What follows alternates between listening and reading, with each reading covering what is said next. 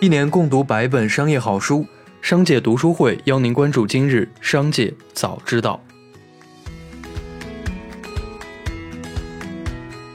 首先来关注今日要闻。美国当地时间五月二十八日，美国白宫行政管理和预算局公布了总额高达六万亿美元的二零二二财年联邦政府财政预算案。新财年联邦预算赤字约为 一点八三万亿美元。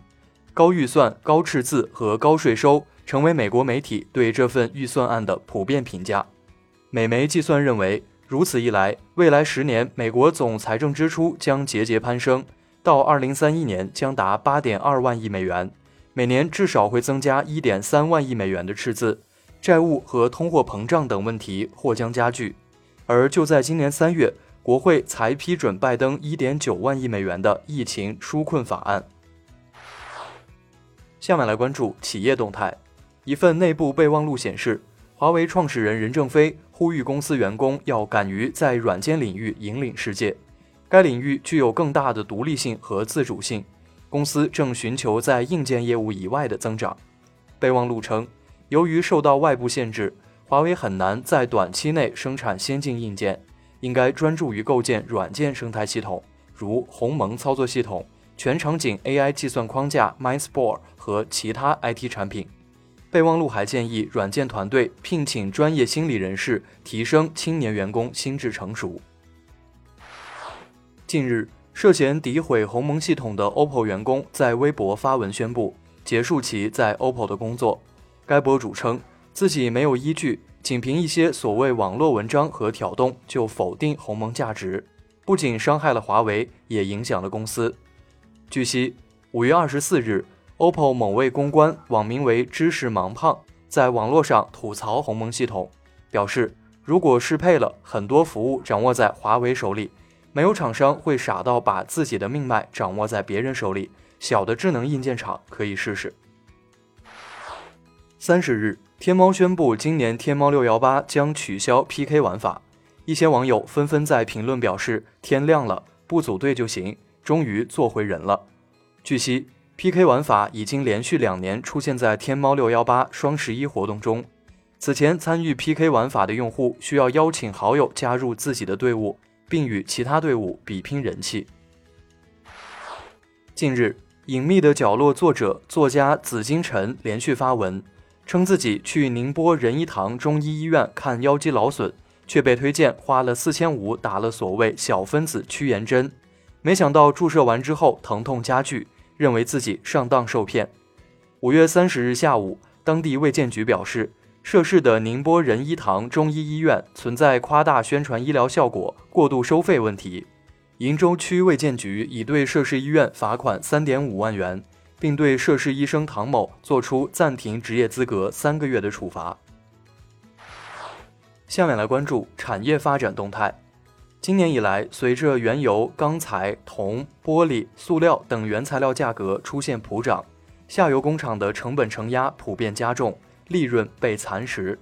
在这场涨价潮中，有效报价仅维持半天，订单无故作废，不同单不同价，竞价抢购原材料等操作轮番上演。有工厂发现，与其冒着巨大的风险生产，还不如停工躺平，这也是一种自救，起码比被迫破产清算的结局要好得多。近日，江苏省消保委发布调查报告称，在四十八款 A P P 平台上， 百分之五十二点九 的消费者表示遇到过机器人答非所问、客服踢皮球、投诉层层转接却不解决问题等客服难题，其中拼多多、Apple、同程旅行、饿了么、微信等电话超三次才转接到人工客服，过程非常繁琐。上周 A 股全面回暖，市场成交量再破万亿，很多基民捂了半年的基金翻红了，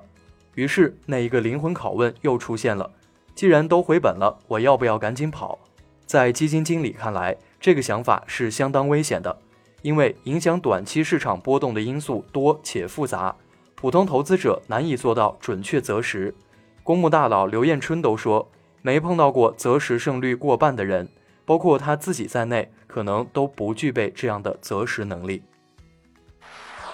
太空旅游热潮之下，国内的企业也看到了商机。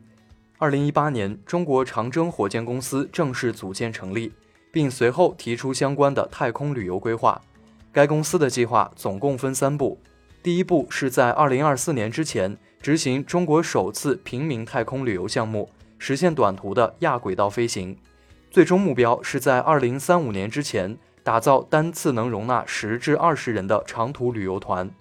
数据显示，二零四零年整个太空经济市场有望突破一万亿美元市值。一起来听商界声音。五月三十日，在第四届全国青年企业家峰会上，新东方董事长俞敏洪谈到年轻人躺平的问题。他说，要激起年轻人奋斗精神，不能鼓励打游戏、借款消费，而是为中国创造财富。现在年轻人躺平太佛系的话，国家的未来靠谁做？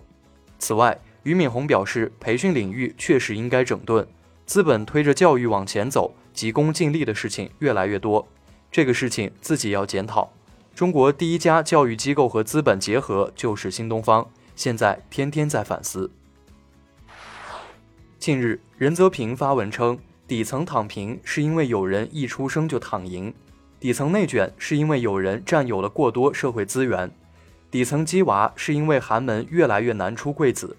这些热议话题反映了我们的社会制度出了问题，穷二代和富二代阶层固化，导致通过个人奋斗实现阶层跃升的难度增大。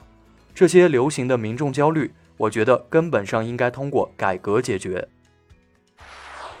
五月三十日，蔚来汽车创始人李斌透露，截至四月底，在过去将近三年的时间里，蔚来已经交付了十万两千八百零三台车，平均售价是 四十三点四七万人民币，比宝马、奥迪的平均售价都高，比特斯拉中国的平均售价贵十几万，已经初步建立起了一个高端品牌。